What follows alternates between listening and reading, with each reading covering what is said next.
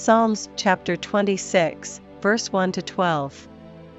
Judge me, O Lord, for I have walked in mine integrity, I have trusted also in the Lord, therefore I shall not slide.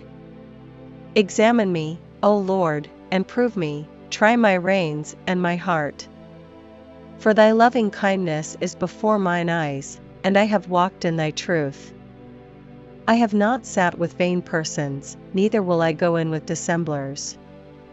I have hated the congregation of evildoers, and will not sit with the wicked. I will wash mine hands in innocency, so will I compass thine altar, O Lord.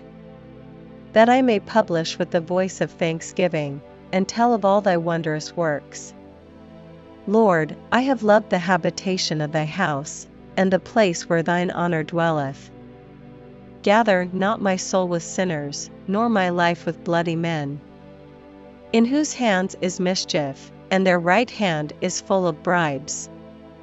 But as for me, I will walk in mine integrity, redeem me, and be merciful unto me. My foot standeth in an even place, in the congregations will I bless the Lord.